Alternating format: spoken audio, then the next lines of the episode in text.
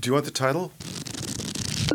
The first one I'm going to read I'm writing this from my mother's apartment. is called Orange. All I could think about was being written into her life story. She made up a story about What was the inspiration for this story? My story is called Cigarettes. What was the genesis? Professing. Perhaps I used to be almost dependent Dear Bee, on a voice. I want to talk to you. And the conversation starts. Hello. Welcome to Off the Page, a podcast of stories, essays, and poetry from the Stanford University writing community. Each episode, a Stanford author will read from their work and talk with us about their craft and process. In this episode, Ed Porter will read his short story, Why Wait? Why Bother? Edward Porter's writing has appeared in Glimmer Train, the Gettysburg Review, the Hudson Review, Colorado Review, Catamaran, Barrelhouse, Best New American Voices, and elsewhere. A native of New York City, he earned an MFA from Warren Wilson College and a PhD from the University of Houston, and has been awarded fellowships at the University of Wisconsin Madison, the MacDowell Colony, and Stanford University, where he was recently a Stegner Fellow. He lives in Oakland and is currently a Jones Lecturer at Stanford.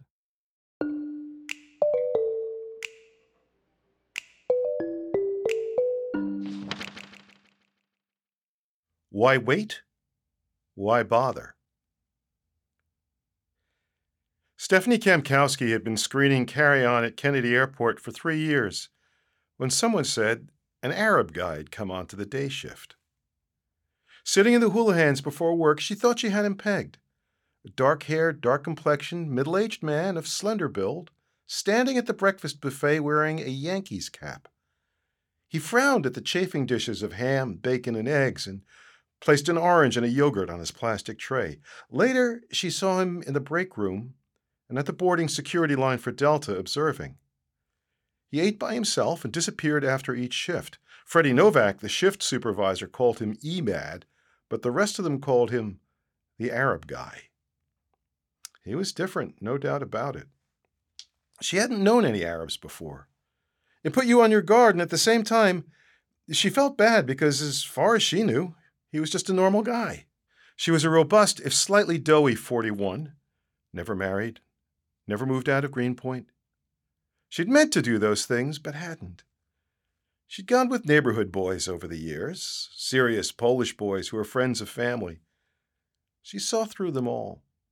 Their tough guy surface, unable to hide how they'd been spoiled and wounded by their mothers, and each time the subject of marriage came up, she felt a noose tighten around her neck and backed out. Her own mother had told her, Any man is the right man. It's not the guy, it's what you make of him. And people called her an old maid behind her back. When her mother got cancer, Stephanie took over the family hardware store and managed the doctors. She didn't move in, though, to cook pierogies and change linens, but instead hired a Jamaican nurse. That had also been cause for gossip. After her mother passed, there was the lack of a lack. She sold the hardware store to pay off the medical bills, but she had her mother's place on Java Street free and clear, and no obvious need for a man. At Sunday brunch in Coney Island with her cousin Stosh, his nine year old son asked if she didn't have a husband because she was gay. She told Stosh, I I feel like I'm caught between why wait and why bother. At least my days are my own. She needed a job, and Stosh had suggested the TSA where he had friends. Do something for America. Hey, if it wasn't for Kosciuszko, there wouldn't be an America, right? Most TSA complained the job was boring, but for her it touched a secret streak of voyeurism. Mostly it was the same thing over and over, but there were surprises.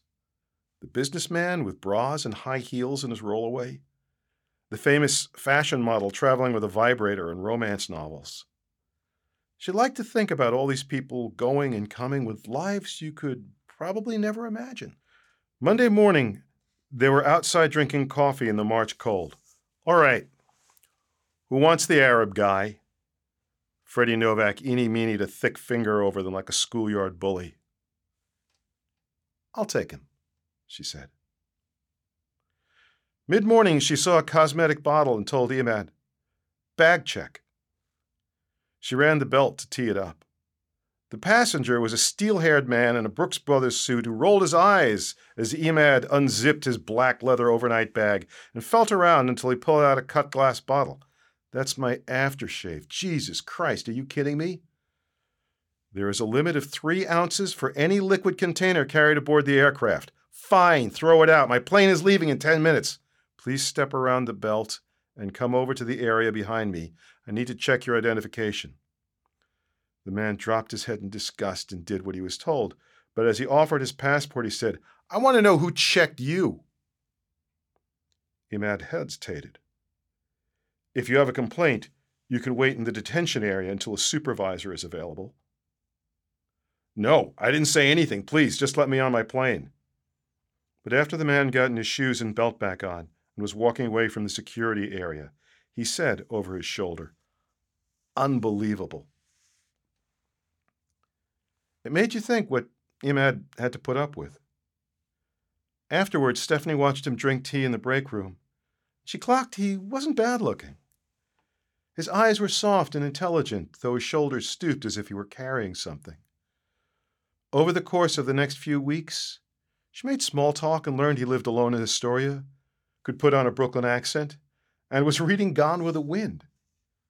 She learned to pronounce his name Emad, and with a little prodding, she got him to call her Stephanie instead of Miss Kamkowski. Alone at home on Saturday night, she watched Lawrence of Arabia on TV and wondered if he had grown up in a place like that, with sand, minarets, headscarves, and camels. She guessed not. Probably things were different now in that part of the world.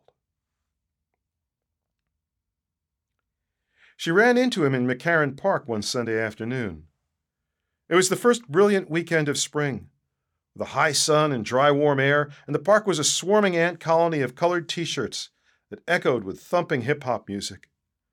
She was watching Stosh's son play Little League Baseball when Emad appeared on the third base line in his Yankees cap with a camera over his neck. She waved until she caught his attention and he came over. Do you have a side to root for? he asked. The one in the green, the Mermaids. Mermaids is the name for a boys' team? Mermaids are an all purpose mascot for Coney Island. There's even a Mermaids' Day parade. Don't make fun of it. Some of these guys get out of control. That's my cousin over there screaming at a 10 year old. Please. This is also tame compared to football, to soccer. Here you say, kill the umpire. Where I come from, we do it. Their conversation was awkward, but not badly so. Watching the game occupied the pauses while they thought of things to say.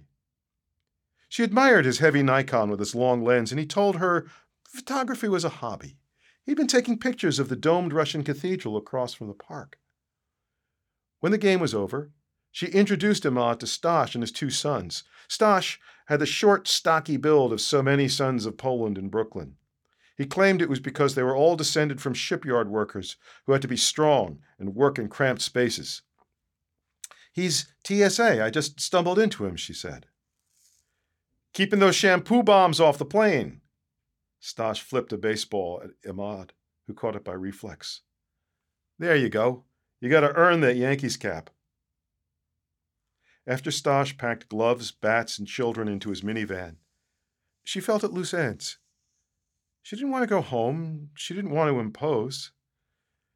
Emad smiled and fiddled with the lens cap to his camera. Family is important to you, he said. That's good. They walked out of the park and headed down Bedford Avenue, under the shade of heavy sycamores with mottled trunks. These trees were old when I was a kid, we could probably find an SK Hearts somebody carved on one of these things. That must be nice to have so much memory around you. Dad's old hardware store is down the street, but now that it's not ours, I pretend it doesn't exist. As a kid, she'd run around on sawdust covered floors, hiding from her brothers behind the racks of open tin scoops spilling with nails, bolts, and screws. Later, she liked being around the guys there and talking to the customers about bathroom tile, and light fixtures. It's not like my dad is hiding back somewhere in the store, I get to talk to him if I find him. If I thought about that stuff all the time, I'd drive myself nuts.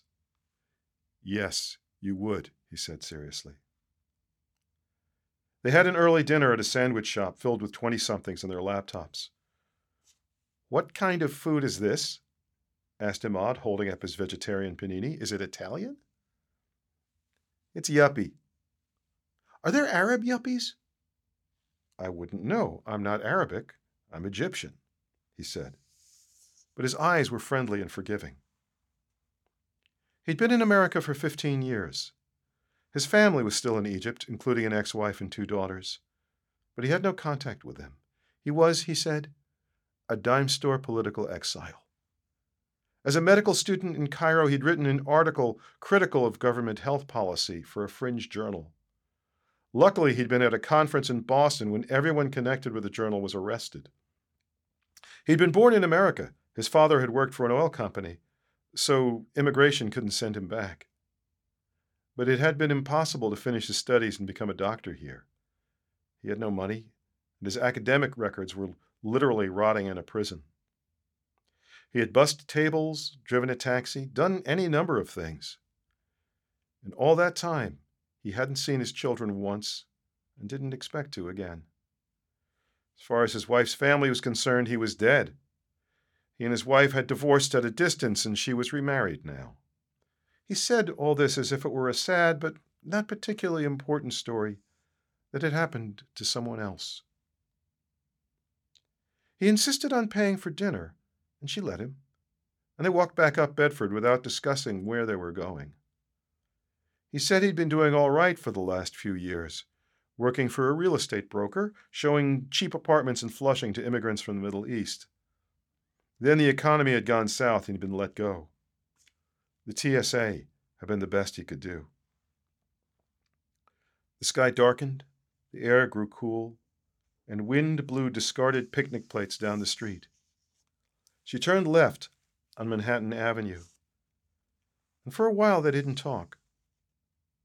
Then he stopped in the shadow of a hanging pawnbroker sign and said, I didn't mean to show you this, but I feel wrong about it. He turned the camera on, clicked through its menu, and showed her the screen. It was a picture of her in the park. Even in the display, she could see he was a good photographer. He had caught her in a fine focus, the background blurred, her face suspended in a halo of colored light. He advanced the camera. There were more of her, all shot in the same clarity that lifted her out of the crowd.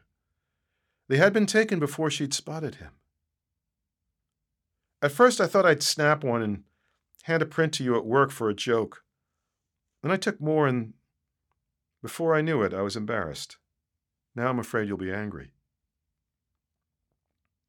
He walked her to her apartment, and she wordlessly unlocked the door and held it open. He hesitated, both surprise and desire apparent in his face. There was something else, too a sadness, a sense of resignation. She turned and went up the stairs, and after a moment heard him follow. Later, they went up on her roof with a blanket and cigarettes. They sat holding hands, their backs against the parapet, under a moonless sky buzzing with activity. Low clouds rushed east, their bellies yellowed from the city's glow. To the south, a blimp floated past the Williamsburg Savings Bank Tower, flashing green and red, as searchlights below reached up towards it from some event in Prospect Park. Behind them, a jetliner rumbled in descent towards LaGuardia. Another was coming in over their heads the other way, arcing up into the sky in a slow turn to the north. I've never done that before, he said. Not that, I mean, not so soon. My wife and I were married first. I don't usually do this either. No? His voice was neutral, unconvinced, and she was suddenly afraid, unsure what he might think of her. She didn't know what value he placed on sex. Weren't Arabs, Egyptians, conservative about those things? In Greenpoint, there were men who felt they owned you once they slept with them, and could treat you however they liked. A quick trip from princess to waitress. There were others who froze up afterwards as if they'd seen a Medusa. Have you seen many women? I mean, since you came here? She was suddenly afraid of being rude. I see them on the street, on the subway, on TV. No, not many. I thought I would marry an Egyptian woman here, but without a proper job. For a while, with a real estate business, I thought something was possible. Oh, or did you mean, are you the first American woman I've slept with? What do you say? Close enough. Anyway, neither of us can say we're any worse than the other. His shoulders slumped as if the weight on them had grown. She said with some heat, Didn't you like it? Yes, very much. In America, if both people want to, it's nobody else's business. I won't argue with you. He laced his fingers with her.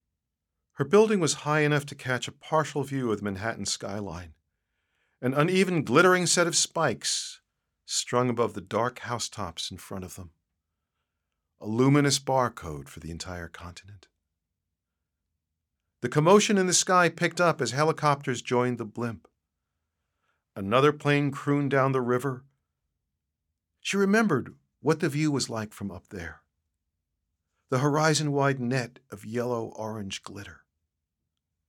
She and he were tiny, dark figures in the sprawling mass of electrified boxes surrounded by millions like them. To say nothing of others hurtling through the sky towards or away from them, bound up across an unthinkably large sphere speckled with other cities. All these people had feelings and lives just like hers. But who could tally so much heartache, affection, resentment, confusion, boredom, and pleasure? You were forever cut off from knowing more than the thinnest paring of such an enormous fruit.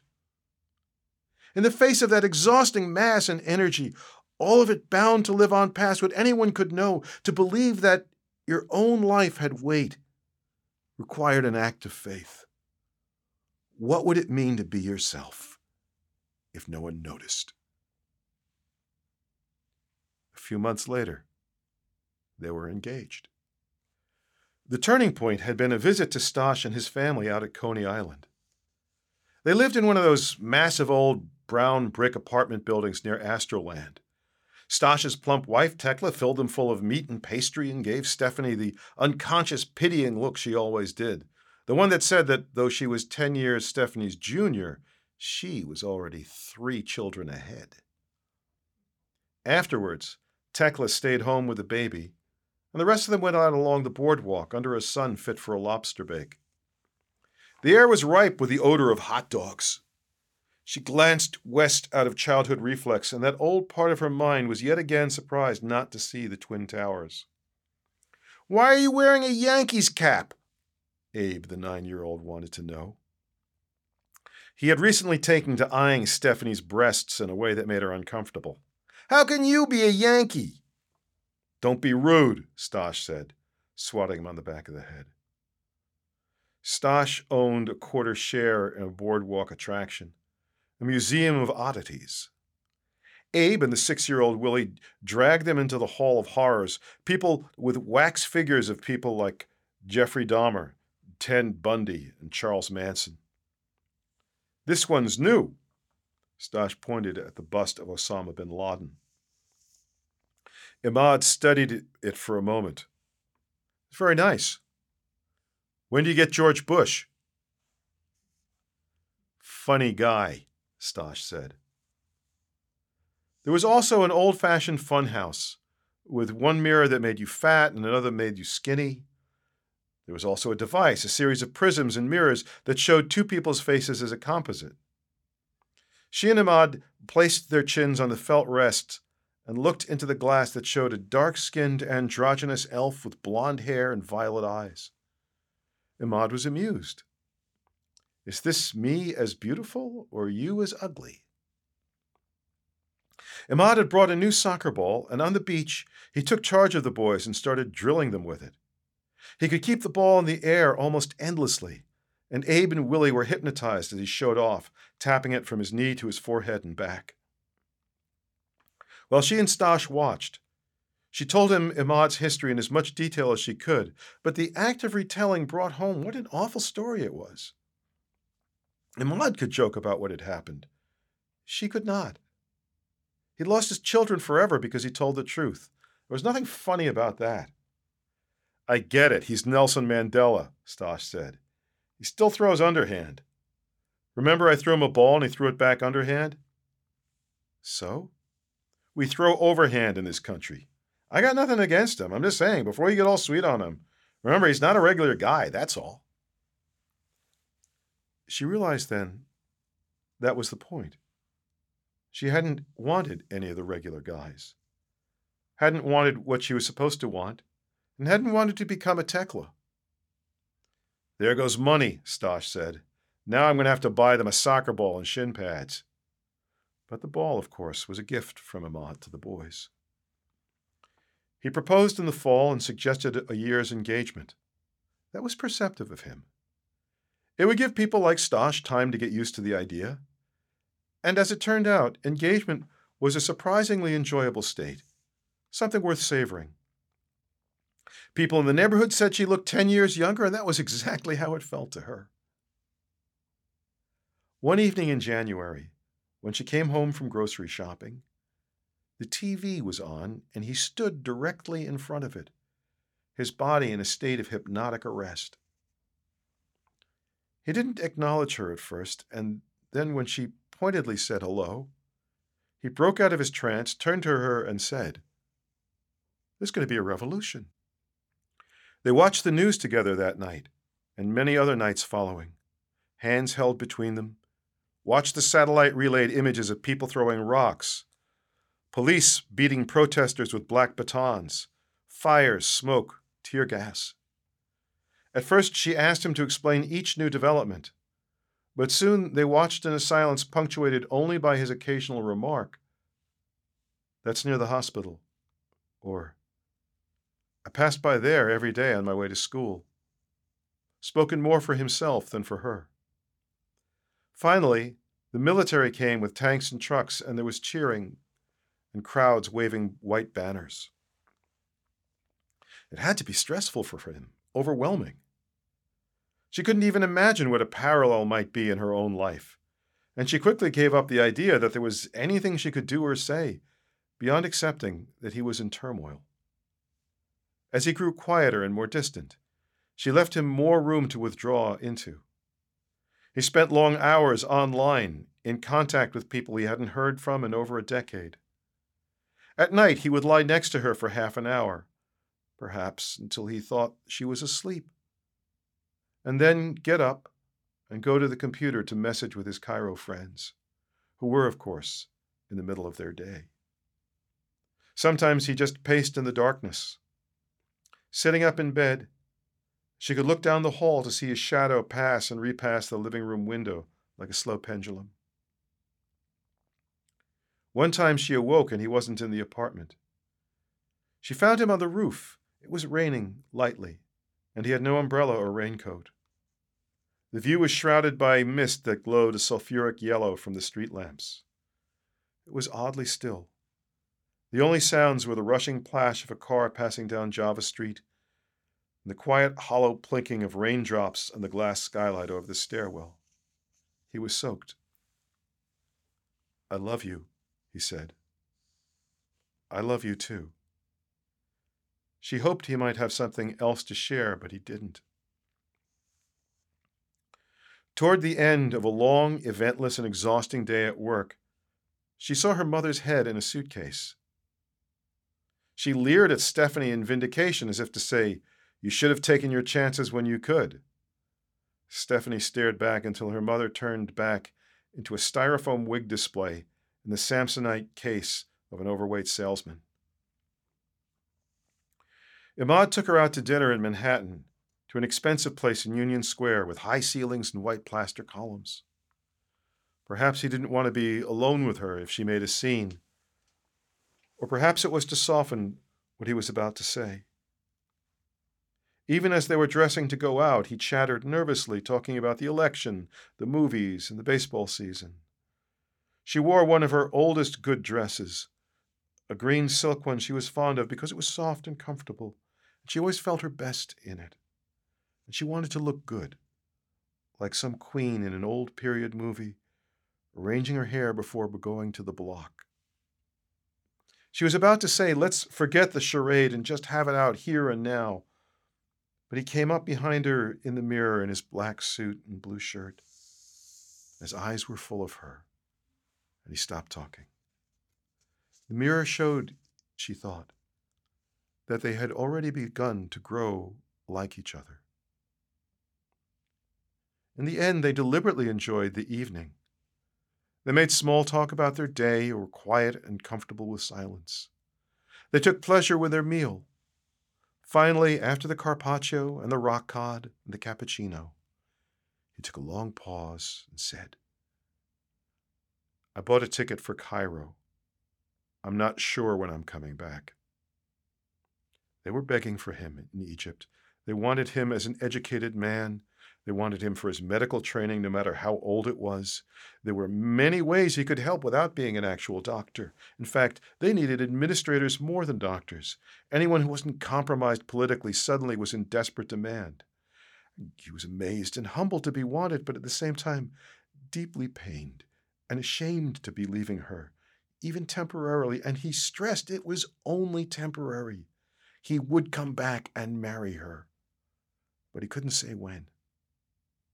Didn't expect her to like it. She had every right to be angry. She could see, though, couldn't she, that he had to go. She pointed out that he wasn't going to change the country much by himself, that it might be dangerous. She was afraid for a moment that he was going to say something awful about it being no time for fear, but he frankly admitted that it certainly was dangerous and that he was afraid. Then why do it? My wife's family. They're not so well connected now. I think there is a good chance I will see my children. She had been waiting for that.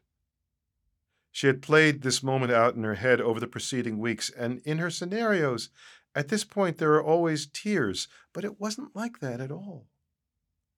Something hard and distant came into his eyes when he mentioned his children. She had always ex- expected that someday he would share that part of himself with her. Now she understood that section of his life was cut off from her, and there was a part of him that she would never see. At home, they undressed in silence. While he was brushing his teeth, she pushed the covers off the bed, lit a candle, and lay naked, waiting for him. He came out of the bathroom without his robe, his body golden in the candlelight. Later she said, Stay inside me. She gripped his body tightly with her legs to make sure, but clearly he had the same impulse. They'd been using the rhythm method. They both knew she was ovulating. It was deliberate and mutual. Afterward, they lay side by side, close but not touching. Soon he was asleep. The candle flickered on his sensitive, thin nose and long forehead, and she pictured those features blending with her own. She had imagined this moment, too, and thought if it ever came, it would be a wordless rapture, a kind of dream. But she'd never been more awake. She considered the future. He would come back or he wouldn't. She would get pregnant or she wouldn't. Of the four lives that implied, three were welcome. She could have the child, or him, or both, or none. She thought again of the size of the world and all the people on it, some lives swept away by events, others spent trying to alter them. How much control did anyone have? His breathing was slow and even. His eyes fluttered under their lids. He was dreaming. She reached across his hip, took him in her hand, and squeezed until she felt an answering pulse. He startled awake and looked at her with such an odd expression that she could not tell if he was pleased, embarrassed, or guilty. Perhaps it was all of them. From a practical point of view, though, it didn't matter. After a moment, he raised up and covered her again.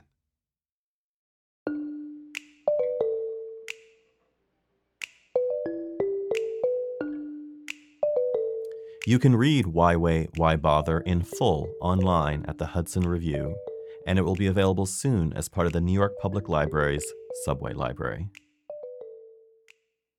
So, Ed, Mark? thank you for being here on Off the Page and reading your wonderful story, Why Wait, Why Bother, for us. Oh, Pshaw, thank you. Thanks for having me. Uh, I want to ask you two very crafty questions. I think that Yikes. something ed that and we should talk in a minute about your background in the theater something i think that you are really great at as a writer that i feel i am always trying to learn from you is these sort of big dramatic moves that characters can make that have consequences i think as a myself as a writer i tend to, tend to say wrapped up in my characters heads and you and you always have your characters really um, making really serious moves. And I think that that at the end of the story with the um, possible pregnancy is one. And then earlier, I, I was so struck by the moment when he shows her the pictures that he'd taken of her, because that felt like a risk for him to take also, because she could have reacted very negatively to that, like, oh, you're a creepy voyeur, goodbye. Obviously, part of him feels that he is a creepy voyeur. Yeah. And so I guess my question is how, in, in, in terms of in, in, in, in drafting a story, do those do those moves come to you naturally? Are they a result of a lot of trial and error? Yes and yes. Um, I'm always conscious that I want to try and make things as physical as I can. I want, especially the important moments, and that is that is certainly from the theater. The, you know what the, what the directing textbooks would call pantomimic dramatization. That I, that I want you know to come down to uh, some kind of to physical action or to to an object. You know, like like having sex with the intent to have a baby. That's physical. That's that's that's a very committed physical action. I'm I'm reluctant to try and write a moment like that and convey something important through a delicate tonal shift in the character's thought. I, I probably just feel that I can't. I probably can't pull it off that way. So I've got to, you know, I've, I've got to find a hammer and a nail somehow. Well, and also the world that you portray in this story and a lot of uh, your other stories is not necessarily a world of delicate tonal shifts. I mean, there's a really wonderful New York effrontery to a lot of your characters and narrators where they are going to make bold gestures and say what's on their minds. That's the world that I lived in. I didn't, you know, um, again, I, I worked in the building trades. I, I made furniture, I made cabinets. Um, the most of the people I knew were very outspoken. If they didn't like something, they told you. Uh, you know, there was lots of curse words, and I, you know, I, I lived. That was. Uh, I like people. Um, I like people wear their emotions on their sleeve. I like people who tell you what they think. I, I like. Um, I like people who are not afraid to t- say they don't like something. Um, you know, every once in a while, um, I'll get I'll get an email from somebody out now that I'm living in California, and it'll suggest that we have coffee or lunch. And I sit there staring at it, trying to figure out if they actually want to have coffee with me or not, because the answer is not always yes. In New York, if nobody says nobody asks you for coffee, if they don't want to actually have coffee with you. So I, I feel I feel to trying to learn a subtle, more subtle language out here. Sifting the tea leaves of the literary academic world. um, I had said earlier I had two craft questions I wanted to ask you.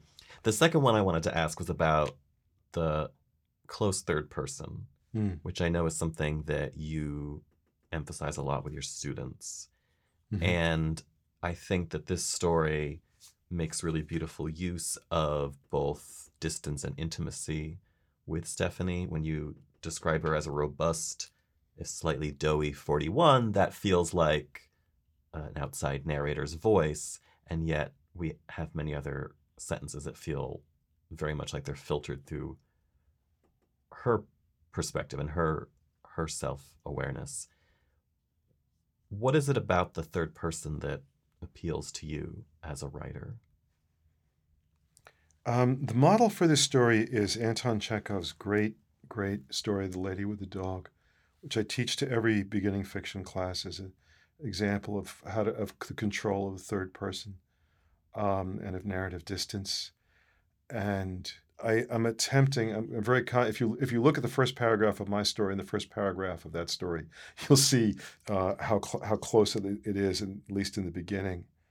Um, but the ability to to move in and away, um, to move towards to, to, to heat up and then cool down, heat up and cool down, to me, I think is the essence of, of fictional storytelling, or at least fictional storytelling in in the realistic vein.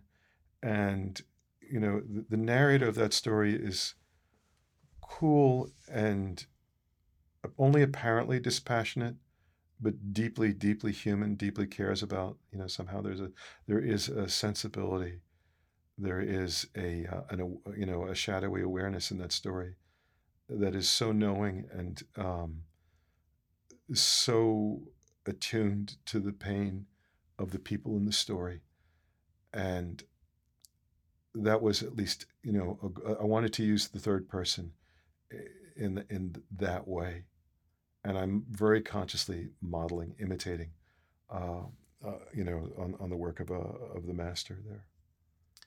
Well, and I think that knowingness and and maturity in the narrative voice also seems to manifest in the quickness and conciseness of the narration. This feels like a narrator who knows how human beings interact and doesn't need to belabor certain points. It assumes maybe a certain emotional maturity on the reader's part as well. And I, I, I noticed, for instance, that after he makes the gesture of showing her the photographs, there's no internal agonizing on her part. She leads him to her door and they have sex. We're sort of meant to infer that she is okay with this. And I think that that sort of fleetness shows a lot of trust in your reader. He's shown her that he's really seen her. And I think in other drafts, I do have, in, there is internality of her saying, he, he realized that even though this was creepy and perhaps he had some sort of strange sexual fixation and perhaps was even exoticizing her, that still this kind of, you know, uh, this, and um, all that just got cut. I just kept on seeing that it wasn't necessary. That any, you know, I, I think as you say, a reasonable person, oh, whatever I think of this, this guy's taking really good pictures of me. He, there must be something in him that's something. He must be attracted to me on some meaningful level. And that's also something that the third person affords you is moments when you're very close to the character and moments when you have to infer what they're thinking and feeling. Yeah, I mean, I think that all the crafts book will say that you that you must give the reader work to do. Thank you, Ed, so much for being here. Thank you, Mark. Thanks for having me. It was a lot of fun.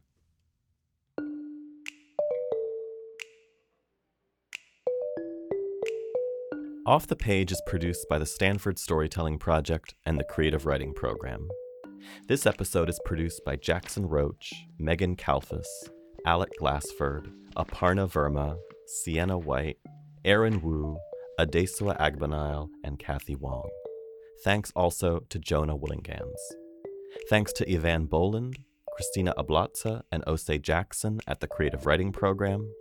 For their generous support to the Stanford Storytelling Project, we'd like to thank the Vice Provost for Undergraduate Education, Stanford Arts, and Bruce Braden.